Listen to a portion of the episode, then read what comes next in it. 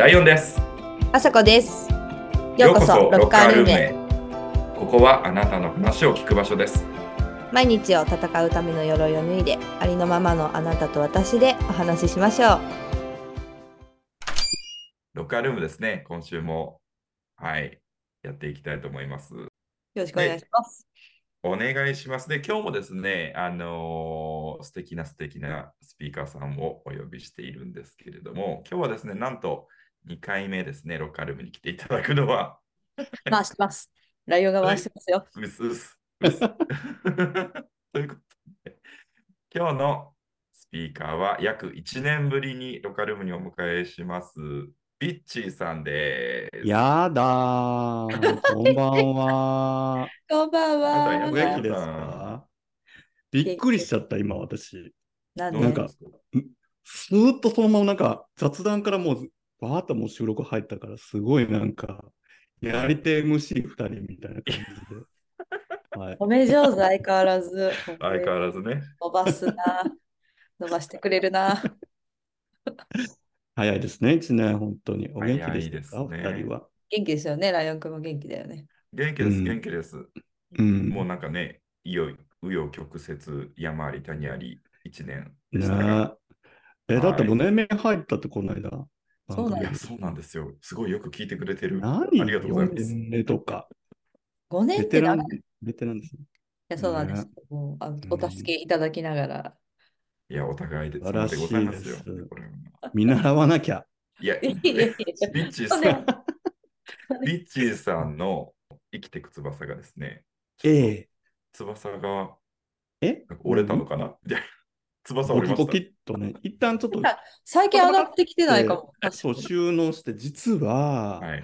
お二人との収録会を最後に、はい。あの、一年、しゅあの、ストップしております。うちらのせいみたいになってますやん。なんか二人が、すごい、私に、みたいな。違う、そうなんです。いや、なんか、1年前に多分お二人と収録したあたりから、はい割と3月ぐらいにかけて、すごいなんか、バタバタとしてしまって仕事が。うんうん。ね。で、あれよあれよっていう間に止まったまんま、うん。はい、再開しますとか言いながら、はい。たまにね、なんか3ヶ月に1回ぐらい、うんうんあのツイッターの X のはい。スペースで、スペースそろそろ、そろそろ再開するかもみたいな意味深な スペースを立ち上げて、ボソボソ喋っては、またひたすら放置するっていうことをやって、匂わせますね。もうだからライオンくんにもう声かけてもらわなかったらもう、こんなね、あの、1年ぶりにこのこうちゃんとマイクもこうやって立てて、いや、本当や。うんもう誇り、ほ誇り払うとこから始まりましたから、今日。マイク、マイありク。がとう、ありがとうございます。そうですよかったです。これを機にね、はい。いまたね、や、本当に頑張ります。またあの一から頑張ります。はいあ、やばい、初心表明。戻ってる。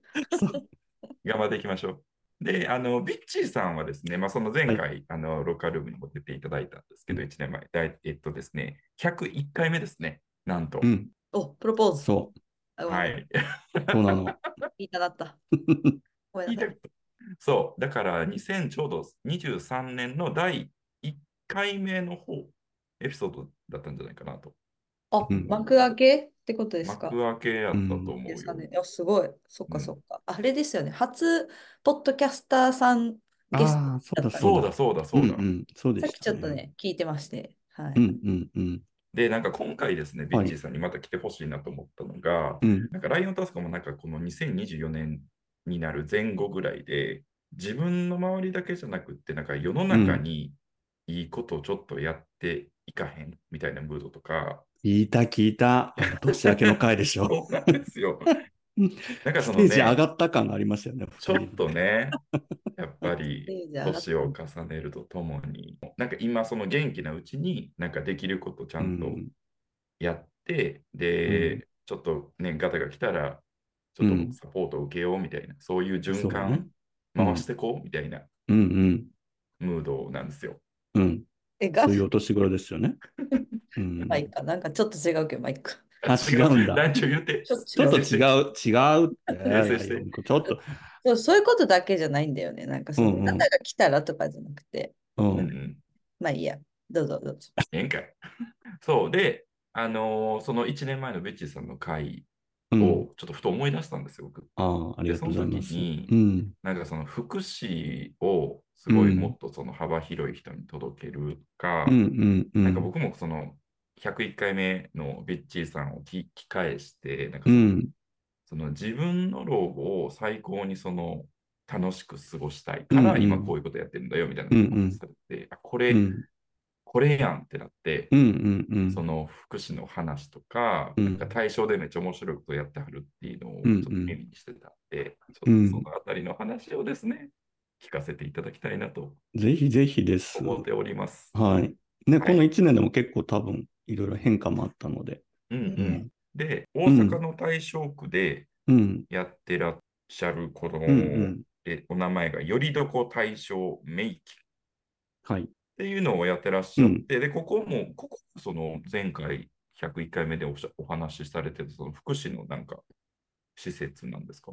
対象メイキンっていうのはもう結構ね、2017年にできてて、それはね、どっちかというと物を作る場所なので、シェアのアトリエなんですよ。へーで、その隣にもう一棟、あの、手つかずだった古い長屋があったので、はい。それを福祉棟にしたのは大正ルツボンっていう場所が、大正ルツボン。そうなんですよ、23年できた大正メイキンっていうのと大正ルツボンっていう2棟の長屋がある感じなんですなんか新しいのができたのか。私、対象メイキンのことめっちゃ見てたわ、今日。うん。そう、それはもうね、もう6年、7年目に入りましたね。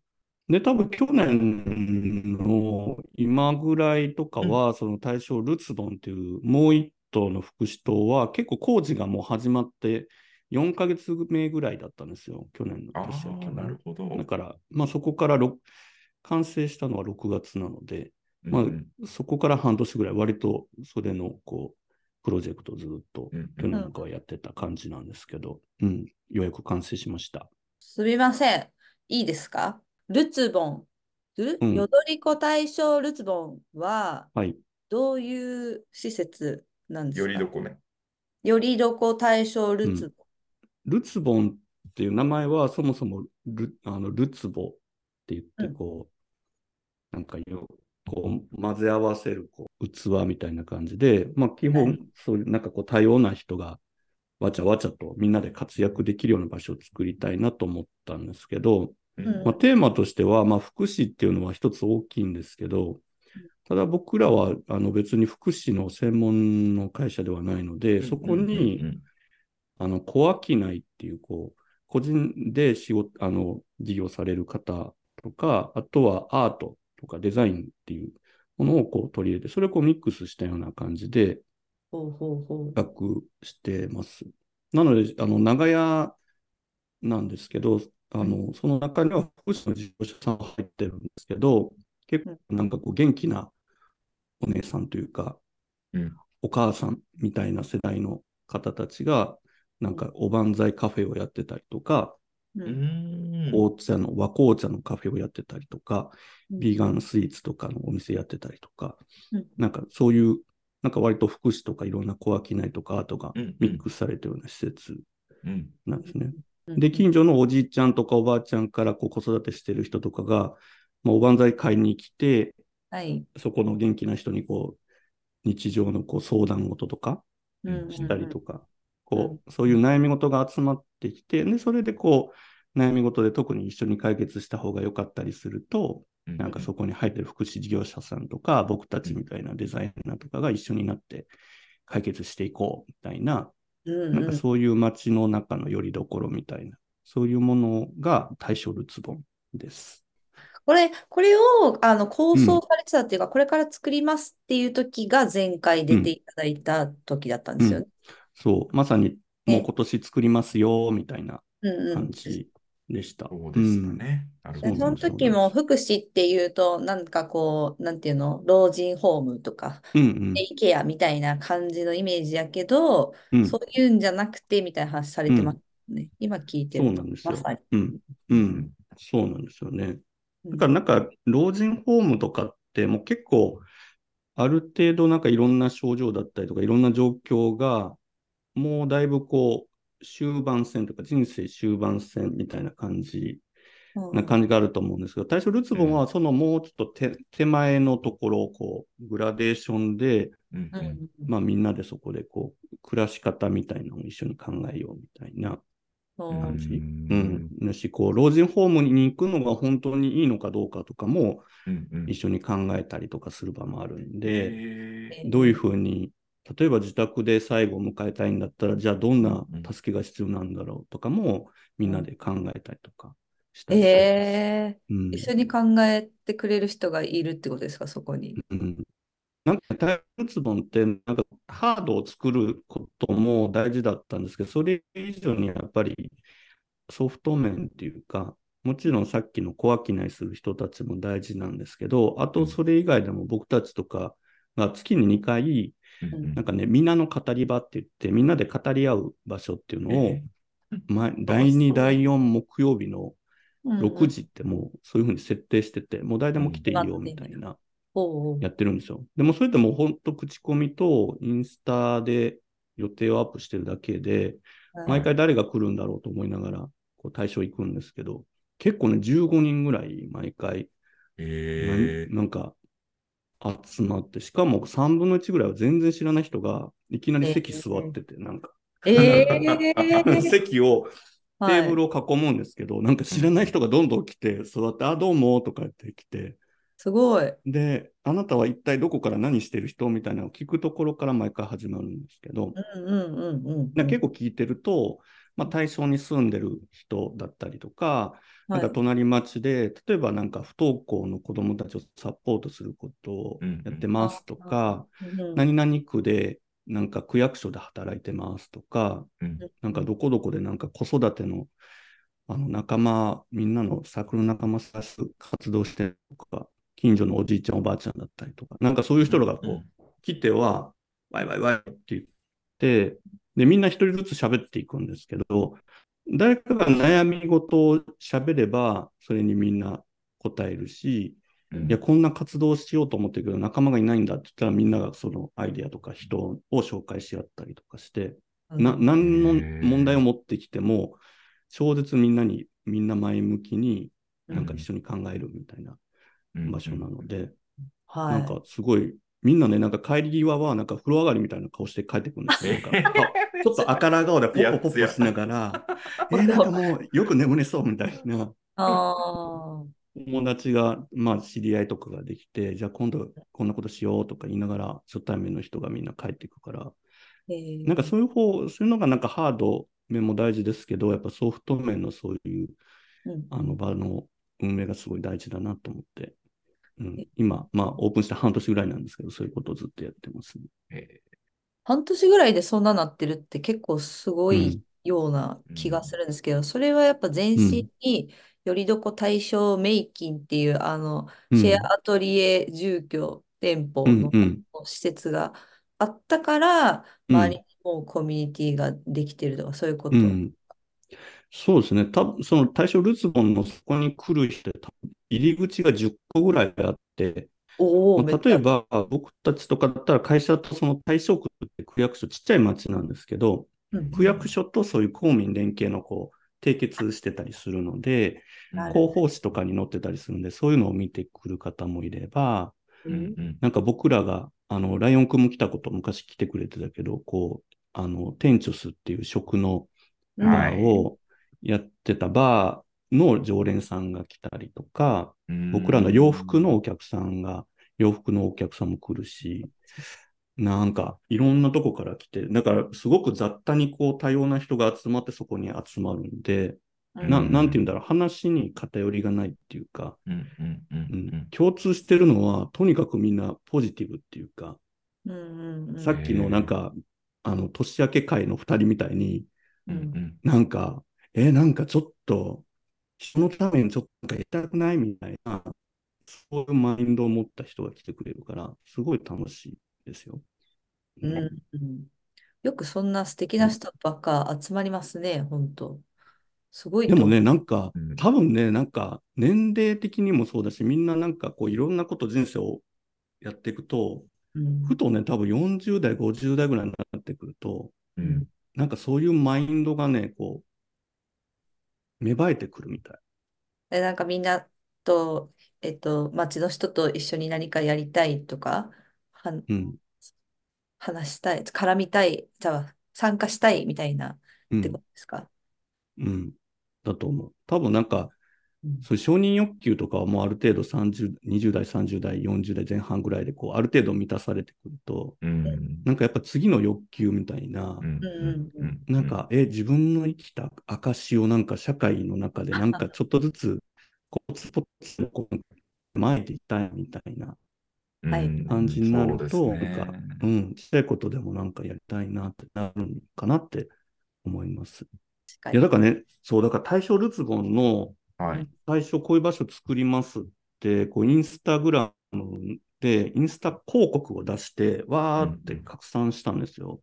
で、うん僕最初は、なんか今の若い子たちって20代、30代の子たちって割とそういう福祉とか新しい感覚持ってる人も増えてるから、割と若い世代から問い合わせいっぱい来るのかなと思ったら、ううんん。8割ぐらいが50代女性だった。あへあ、ーもう50代元女性。気、うわーみたいな、ス スーパーサイヤ人みたいな、あの元気な女性が、はい。すごい熱烈なメールを送ってきてくれて、へえ、だまあ確かに50代で一番元気かもしれない。もしかしたら。子育てうもん、だいぶ一丁上がって、確かにね。そう旦那さうんんとかもまあちょっと放置できるようになって、そうそうそう。あ、こいつとなんかやってたって、私のなんか満足はしねえかもみたいに気づいたあ、女そう、そう子たちが、ですね。そうなんならその同年代女子仲間でこう来たりとかして、うわー、すごいそう。だってその方たちからしたらまだ人生ってまだそこから30年、40年とか全然あるあじゃないですか。りますね。いやいや、もうそうですよ。本番ですよね。自由ね、だからもうとにかく元気なマダムたちにもみくちゃにされてるんです。40代中頃のお姉が。めっちゃ大変そう。そうもうだからもう性別とかももうぐなんかもう一色たになってて、我々はだから40代お姉みたいなおばさんみたいな人たちがうんわーってやってて、来るのはもう50代、60代のうん。もうなんかおっさんだかおばちゃんだかわかんない人たちぐ ぐっちゃぐちゃです。えーまあ、そういう方たちのそういうエネルギーあふれる大人たちの受け皿でもあるってことですね、ルツボ。そうですね。なんかやりたいみたいなね。うんそんな感じです。うんいや、だからね、対象メイキンっていうのが2017年にできて、でさっき言ったそのテンチョスっていう飲食店ができたのが、うんえっと、2019年の4月なんですよ。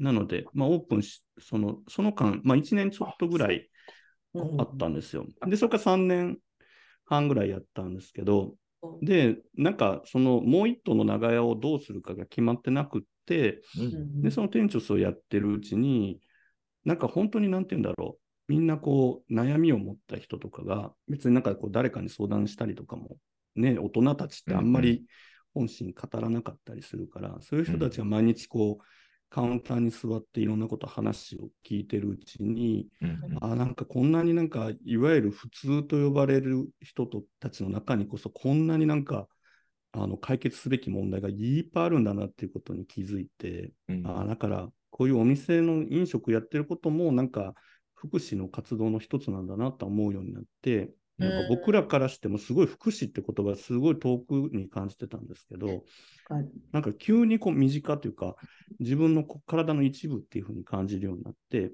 じゃあなんかそういう僕らでもこう考えられる福祉っていうものの言葉の最低限みたいなところからやろうっていうふうに考えて、で、その後にその対象ルツボンという場所をじゃあ福祉っていうことをテーマにしてみようみたいな感じだったんで、その飲食店の店長スっていうお店をやってなかったら多分対象ルツボンっていう場所はなんか福祉っていうのがテーマになってなくて、単なるこう長屋改装したなんかこじゃれた飲食店、テナントが集まってる店みたいな、になってたと思うから。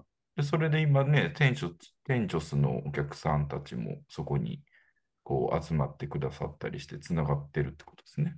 そう。だから常連さんの中でね、福祉関係の障害者福祉をやってた人うんは、転職して今、ルツボの中でスタッフとして働いてる人もいるし、すごい。毎回の語り場に来てる看護師さんたちのグループがうん。何人かいるんですよ、男女問わず。うんうんその人たちもみんなテンチョスに来てた常連さんたちがたまたま看護師さんの人が何人かいて、えい一緒にみんな楽しい人だったから、私が全員こうつないでいって、で、今、うちのイベントで毎回、毎月のマルシェイベントで、なんか、町の保健室みたいな感じで、その看護師さんたちが、なんか来たおじいちゃんのこう血圧測ったりとか、うんうんなんか、あの悩み、家族の悩みとか聞いたりとか、それもなんか結構店長スの常連さんがやってくれてたりします。うん。えなんかつながっていってて。で、お客さんももちろんそのその当時の人も来るから、なんか毎月なんか同窓会してるみたいな感じ。いいですね。なんかその、コミュニティじゃないけど、ななんていうのかな。なんかその、グループで集まって、なんかセラピーしたりするじゃないですか、欧米とかって。なんかそれのもっといろんな話題が飛び交うってことですね、その会によって。うん。そう。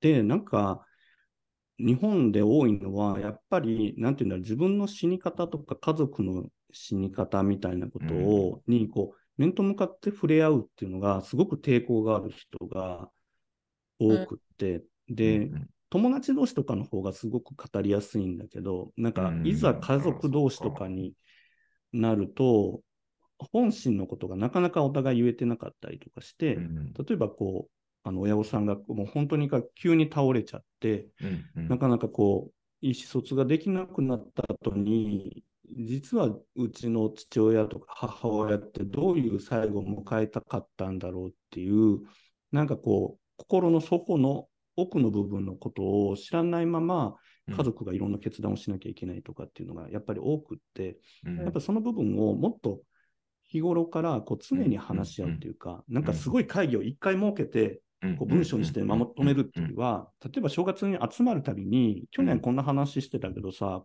うん。今年こんなことがあって、自分はもっとこうしたいと思ったんだよね、みたいなこととかを、こう、お互いにこうアップデートしていくみたいな、やっぱそういう対話がもうちょっと日本人って、あの、特に家族同士とかって大事だなと思って、なんかやっぱそういうことをちゃんとしていかないと、なかなかその、最後自分らしく、こう、生きるっていうのが、うんなかなかこう、実現しにくいなっていうのはすごい、この1年、僕は感じてることかなと思いますね。じゃあ自分がどういうふうに生きたいとか、どなんかどう、どうしていきたいみたいなのをシェアしながら自覚するってことですか？場所ってこと？そういうこともやっぱり家族同士の会話とかもできたらいいなと思ってて。でもそれって、すごい仲いい家族ってそういうの得意だけど、なんか家族ってみんな口下手みたいな家族とかいるじゃないですか。とか、はい。すげえすれ違ったまま何十年か固定化されちゃった家族とかいっぱいいうん。て、そこに当事者同士が歩み寄るって突然は難しくって、やっぱりそこになんか第三者っていうか、できるだけこう赤との他人で、ちょっとやっぱ専門性がある人とかがいてくれると、なんかそこが急にこうほぐれたりとか、うん。なんか急に血が通うような感じになったりするから、うんそういうところで僕たちとかがこう間接的にいろんな人に関わっていけるといいなって、ここういうおせっかいな他人みたいなのがやっぱりいいんじゃないかなと。家族でルツボン行ったら、あの、みんなが助けてくれて、素直な会話ができるってことですか？みうん、たいな。そう。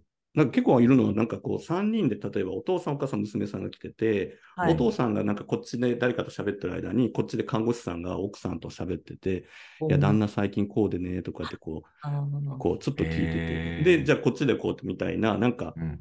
ここに来るとなんとなく誰かに話聞いてもらえるから、うんみたいな、そういう。単なるこう、普通のイベントとかマルシェって、そんなこう、ね、例えば何か商品売ってる人に、自分のことそういう自己開示しないじゃないですか。うんうん。でもなんかこう、自己開示できる、そういう街の中のマルシェイベントみたいなんだと、うんなんか目的がちょっとまた違ってて、うんはい。嬉しい。自己開示させてくれる場所、いいですね。ねもうどんどんこう、入ってきますから。入ってきて、入ってきて関くれる？西の、そう、大阪のおばちゃんたちは、あ、あおせっかい、おせっかいおばちゃん。どんどん来テるからナント、、テナントさん最強なんやった。そう、ぐいぐい来るから。そっか、なんか、この間僕、あの、そのフリマに行った時もね、うんあの、ビッチーさんに、こう、1年ぶりぐらいに会って、もうなんか、うん、開口一番、ちょっと聞いてくださいよ、みたいな感じでしうた。ん。そう。なんか元気？わーとかって言ったら、なんかこの1年のたまりにたまったこととか、最近仕事こうでとか、プライベートこうでみたいな話をしこたましてみたいな。えでそこからちょっとじゃあ服でも見ようかみたいな。そうですね。ちょっと一旦話したから服でも見ますね。そうでやっぱビッチーさんがスーパーあの素敵な聞き役やかいら、や、でそう皆さんかだと思う。らそうやってお話本当に。をされる機会がうん多かったからこそ思いついたアイディアっていうか、まあそのね、うん、そうそうなんですね、きっうんと。この。うん、多分なんか聞き上手っていうか、やっぱ他人のこう人生に興味があるというか、うんこの人なんでこんなユニークなんだろうとか、やっぱり楽しいじゃないですか、聞いてるの。ね、だから2人とかもだって、そうでしょ、150回とかやって、2人も多分きっと他者へのこう関心事がすごいんだろうなと思って。そうですね、うんもうあのロッカールームもルツボンでありたいと思ってます。一緒で張ね。ありたい。ね。うん。いや、ビッチーさん、その、じゃあ、ルツボンがね、あの、形になって、今うんなんか動かれてることってあったりするんですか？うん。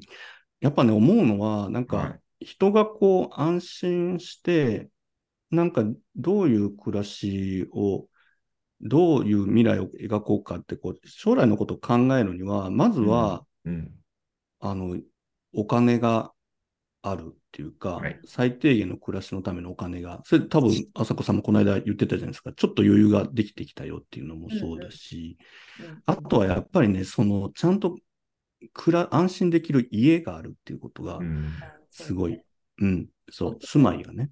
うん、なんか僕はすごいもともとインテリアとかの仕事をしてたので、やっぱその住まいとか、そういう、まあもっと言えばもしかしたら福祉施設とかもかもしれないんですけど、やっぱりその暮らしの場みたいなものを、うん。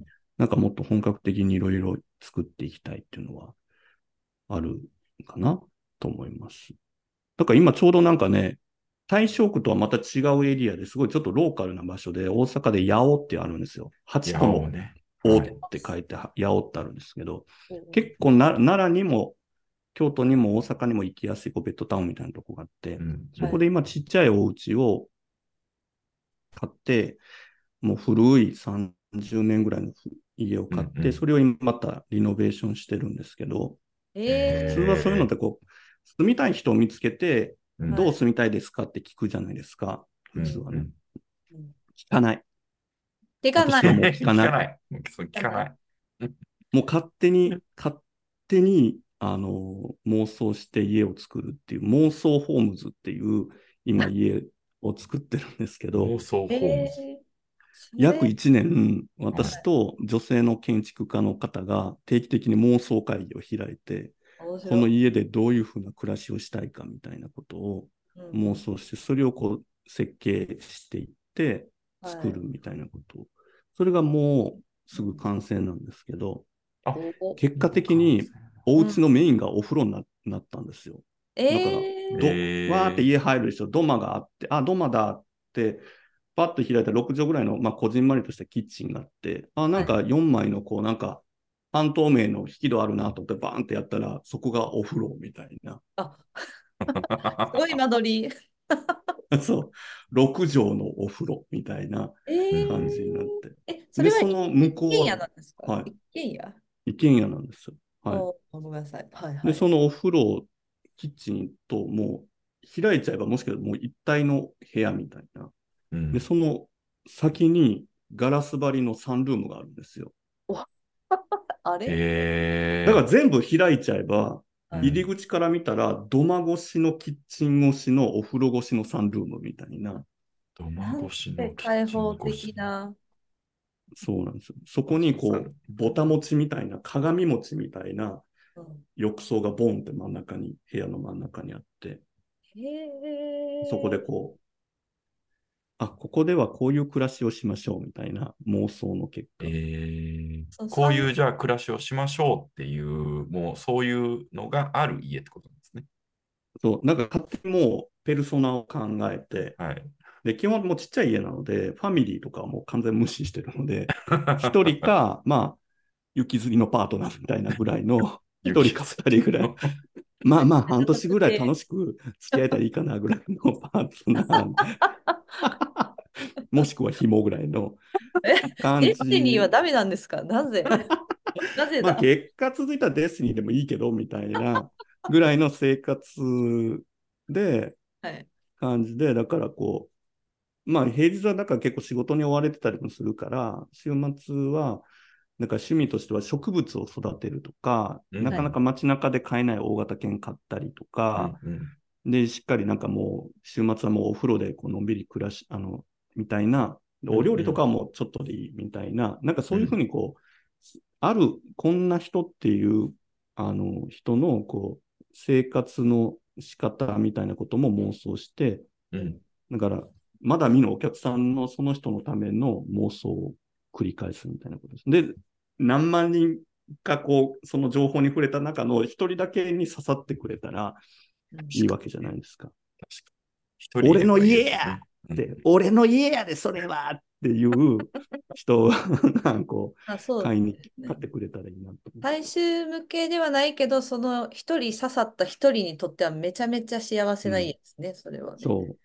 うん。そうなんですよ。だから大阪市内でマンションのなんか、なんかそれなりのマンションのこう一室を買うぐらいだったら、うんうんうんうん。ちょっと郊外で車も好きだし、うん。なんかちょっと自転車もいじりたいし、ペット飼いたいし、植物もりもりにしたいとかだったら、うん。ああ、なんか多分大阪市内で綺麗なマンション買うよりこっちかもみたいな、なんかそういうことを考えてて、なんかそういうふうになんて言うんだろう。ちょっと福祉とかは離れるんだけど、うんうんはいうんもっと日本って自由にこう暮らし方考えてもよくないみたいなことを、こう、一石を投じようみたいな。すごい、また新しい、また違うレイヤーの生活に疑問を投げかけてくる。そう。で、その延長には、そのはいなんかこう、ステレオタイプに用意されてる、なんかちょっと小綺麗なはい老人ホームみたいなとこ、本当に住みたいですか？みたいや、いな。もう絶対嫌です。なんかコンシェルジュがいて、とか、うん食堂でみんなでこう、小綺麗に朝昼晩食べて、みたいな。本当それでいいみたいな。うんもっと、あなた若い、もっとやばいことを楽しんでなかったみたいな。最後までこう、ぶっ飛んでいこうぜみたいな。なんかやっぱりそういうことを、やっぱり老後に対してもこう問いかけていきたいなと思ってて。すごいなんか攻めの姿勢の人増えそうですね。攻めたいって言う。そう。でも絶対なんか、お二人とかも、だってすごいこう、子が立ってるじゃないですか。こうありたいっていう今の道の最後が、うんなんか最後だけレディメイドな暮らしの中に押し込められるってすごい変じゃないですか。いや、にそうですね。もう、老人ホームとかに入るのはすでに嫌ですね。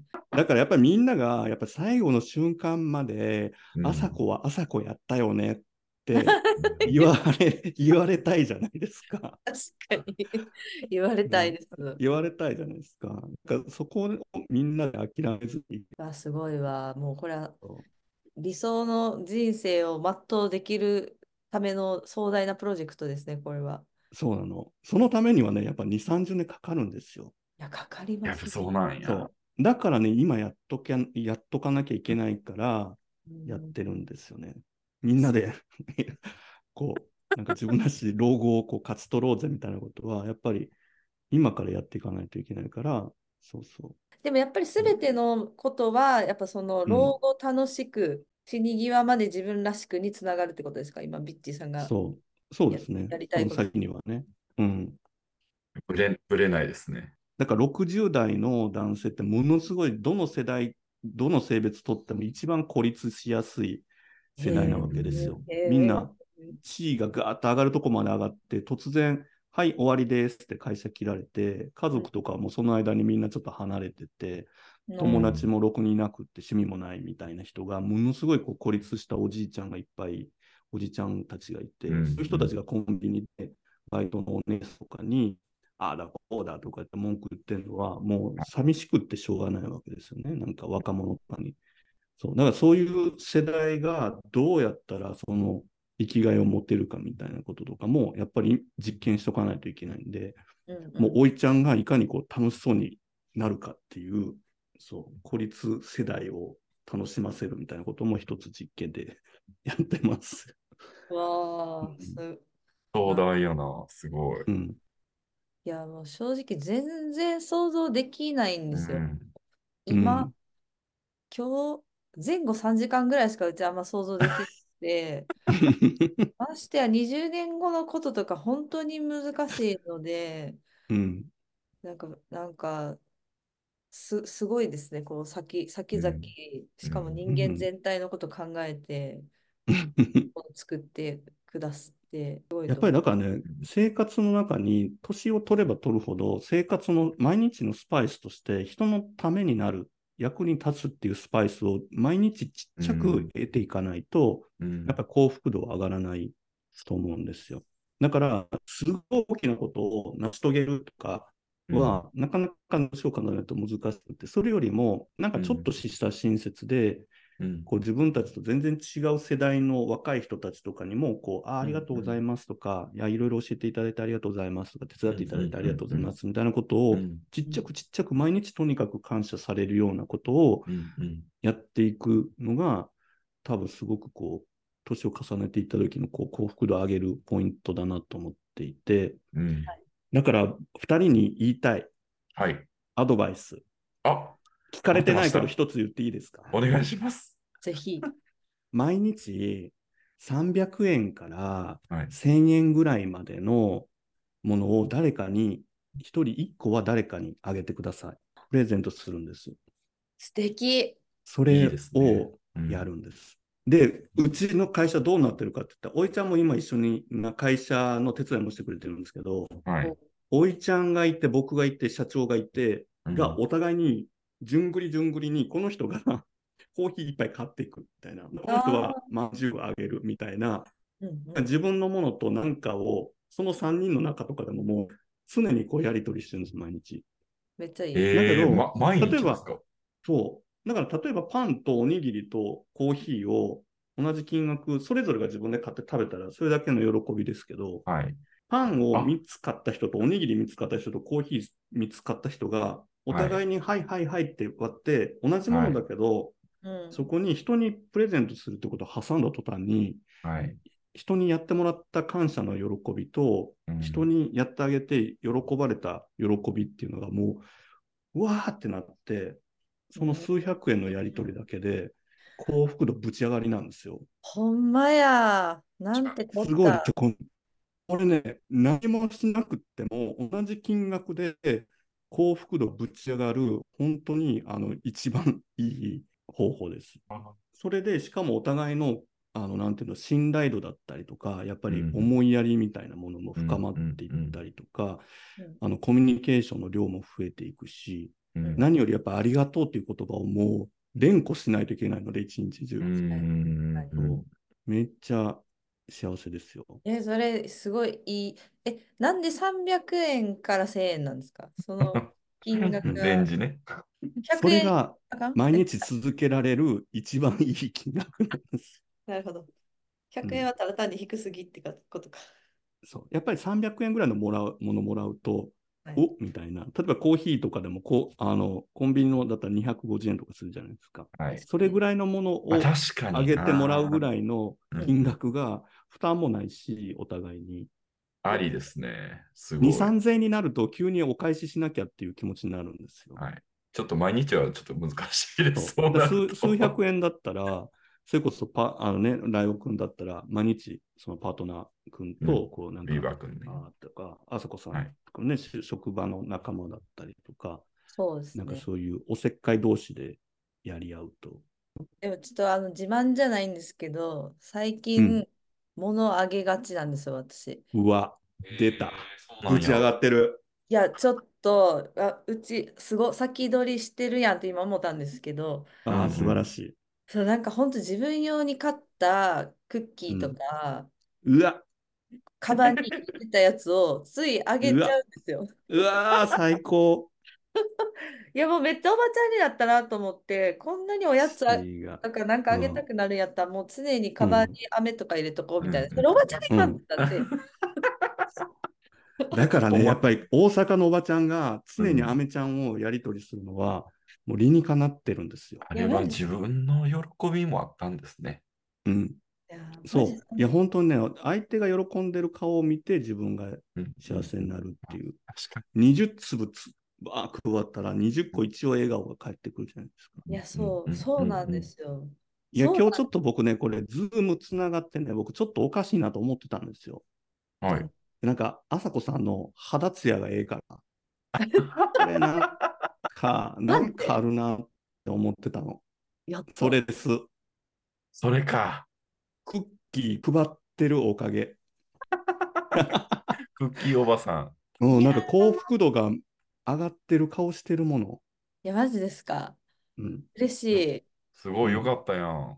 でもこれ自然の欲求なんですよ。私はなんか自うん分が、あのもうほんまにあげたがりみたいになってきてうん。うて、んうんうんまあ向こうからしたらいらんねんけどみたいな感じかもしれんけど、うんうん。だからほんまに本当にあの変化してるなっていうのをすごく感じます。ああ、そうなんですよ。えー、そっか。だからね、やっぱりこう人間のこう欲求ってこう、だんだんこう段階が上がっていくっていう、まさうんに上がりました。あさこさんおめでとうございます。で晴らしいレベルアップうーんです。レベル上がりましたよ。ありがとうございます。ありがとうございます。はいまさか。だから、そう。でもそれってね、そのフェーズに入ってくると、割と幸せって自分でどんどん作っていけるから、めっちゃ気が楽ですか。ね。いやそれまでって、なんか、こんな頑張ってんのにさ、みんなもっと評価してくれてよくないみたいな、うんなんか、もうちょっとなんかこう、他人ありきのうんこう幸福の感じ方だったのが、どっちかというと自分からこう出てきてるこう毎日こうイエーイみたいなものをこう人にパッと振る舞っていくだけで幸せになるから、めっちゃなんか加速しますよ、ここから。いや、そうか。いや、すごいな。うんなるほど。めうんっちゃ腑に落ちました。私、ただの老化現象やと思ってたんですけど、本当に違う。の。幸せになるためのあれだったんですね。おばちゃんだったな。あ、朝子5.0ぐらいにもおお、バージョン、OS バージョンアッゃ上がってるやん。う、もだうん知らだんとない間に5ぐらいになってるから。だんと終わってんね。あ、じゃあよかった。いやいや、嬉しい。そうでプ。すよすごい、すごい。最高。え、ライオン君はどうですか？職場とかでそういうの。僕ね、あの、やっぱり在宅、今基本なんですよ。あ、でそっかそっか。家で仕事してるから、結構その毎日触れ合うのってやっぱりビーバー君が存在があるんですけど、そのうんこの間のフリマに行って、うんあの、ビーガンのお菓子のうんポップアップやってらっしゃったじゃないですか。うん。あれも結局、でも買いました、確かに。なんあ、かやってんね。やってますね。やってますかね、これ。ぶち上げてんね。これ、なんか食べ、てんね。食べたいかなと思ってか、買って、うんはい、帰りました、確かに。ライオン5.0になってんじゃん5.0、よかった。だってく。いや、でもそう、そうだと思う。なんか二人がその同時にフェーズに行ってるってことは、うんいいですよ。いい年齢の重ね方をしてる証拠ですよ。はい、いいですね。いや、うんでも毎日、あの、ベッチーさんの教えに従って毎日やろうと思います。これから。うんうん。ほんとちっちゃい金額でいいんでね。うんあ毎日続けられるぐらいの。そうそうそうう。んそれがいいです。ね、誰にも会わんかったらうんもう、道歩いてる人にあげるわ。そう。はい。ちょっと、はいね。そう、それぐらいの心意気で。いや、だからね、僕ね、次開発、食品の開発は、アメちゃんを今開発しようとしていて、おお。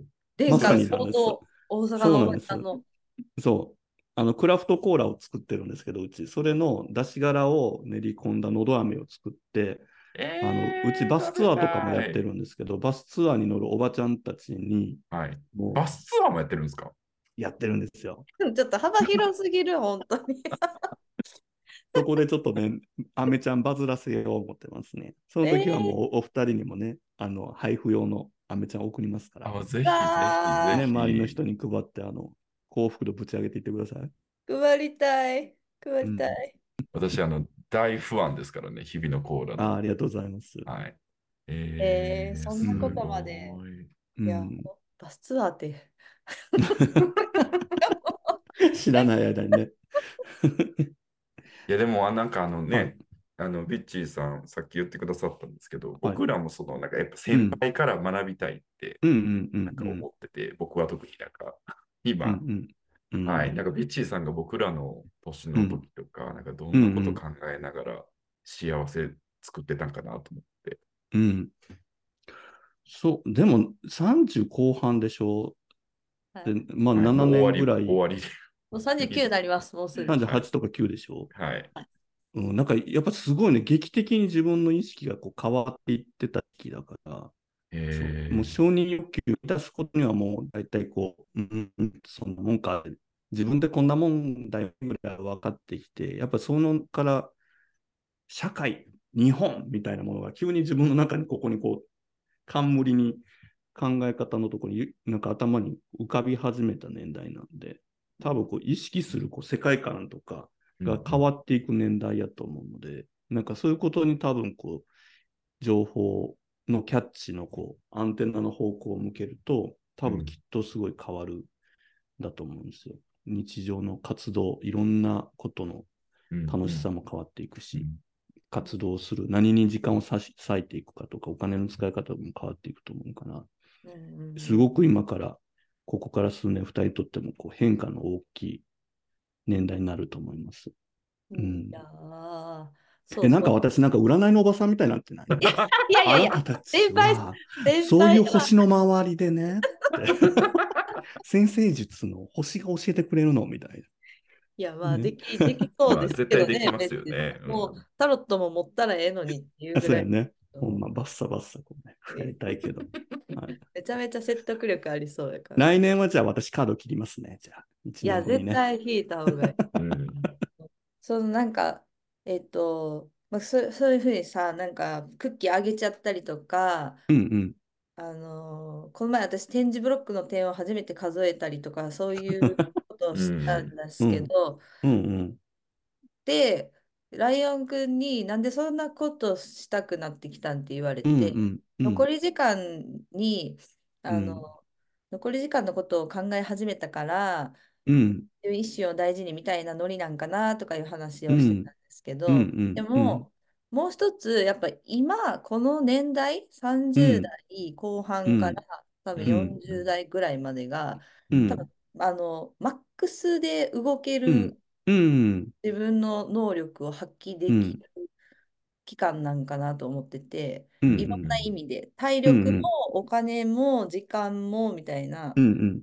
まあ自分が独身やからっていうのもあるかもしれないんですけど、まあ置いといて、だその身体的にとかうんうん。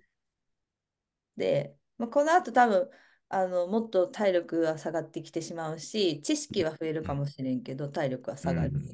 でもっと前やったら体力はあったかもしれんけど、知識とかお金は少ないってなったら、今かもしれないじゃないですか。うんうんうんうん。だから、ちょっとこう、フル、なんていうの、五感をフル活用しうて、やれることをやった方がいいんじゃないかな、みたいな気持ちになったんじゃないかとうんうんうん。思ってました。なるああほど、。いいと思います。うんまさにそうだと思いますよ。うん10あわ私がね、体感で感じてるのは、うんそう体力からいろんなものを総合的に一番ベストはね、45から50歳までの5年間が、多分一番こう、ベストだなと思ってて。おー多分ね、その体力で言うと、多分今ぐらいがすごくはい。動きやすいんだけど、40超えてくると何かっていうと、もう誰もうん止めようとしてないっていうか、なんかタレントだした時にもう邪魔もしてないみたいな。はいはい。だし、ちゃんと人も、ちゃんと言うは話を聞いてくれるうんうん。何年かいろんなこと積み重ねて40ぐらいになると、ようやく、いや、あんたの話も聞いてあげようかって思ってくる。社会的な、こう、聞く耳が自分に向くのって、やっぱ40超えたぐらいが一番よくって。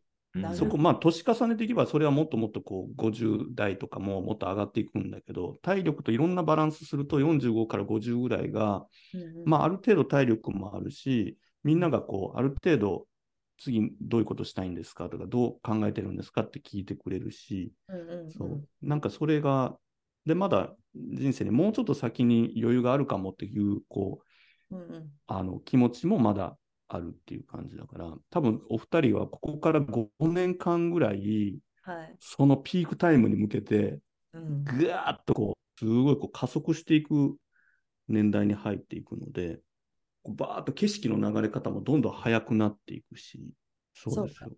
ピークやと思ってたけど、ピークはもうちょっと先なんか。じゃあ、まだ準備段階なんですね。こっから。そう。なんか今、小玉ぐらいで走ってるから、こだわもう45ぐらいはもう本当になんか、もう望みから、なんならちょっと宙に浮いてやろうかみたいな、リニア乗ったろかぐらいの 感じだから、えー、マジか。ほぼ停車駅もありませんみたいな、私止まりませんみたいな、そういうイメージ、もうめっちゃ楽しい年代に、さらに楽しい年代に突入するんで、わー、楽しみも。そうか、自ぜ分ひ楽しんでほしい。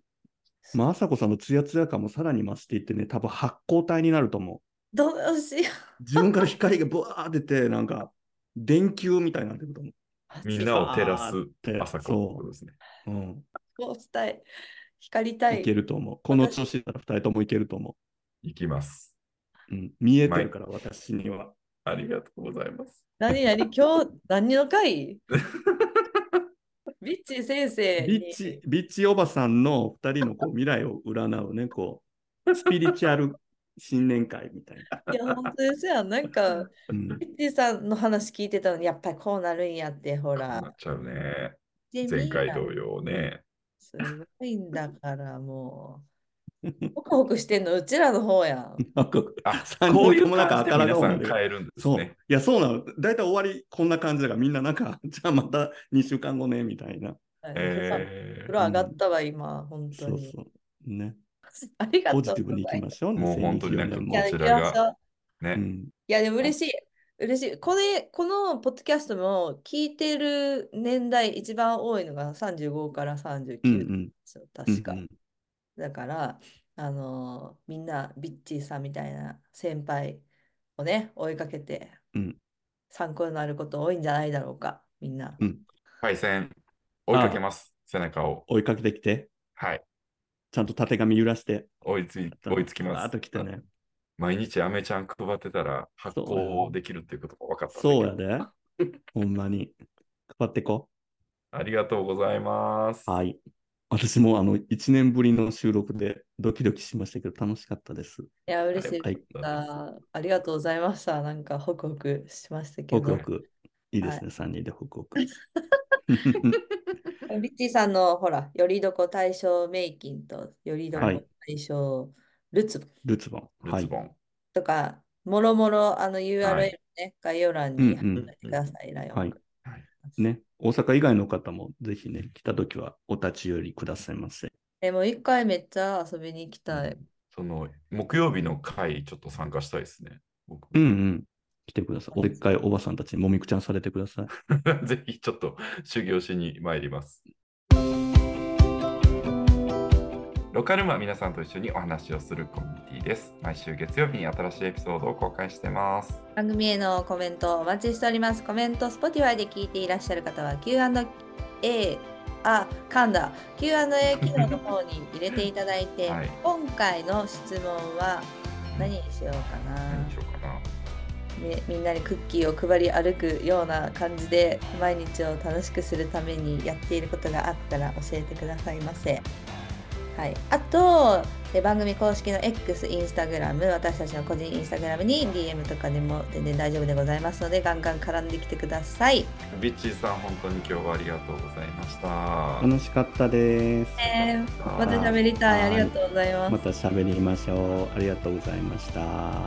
それでは皆さん、今日も聞いてくれてありがとうございました。また来週のエピソードでお会いしましょう。じゃあねー。じゃあねバイバイーバイバーイ。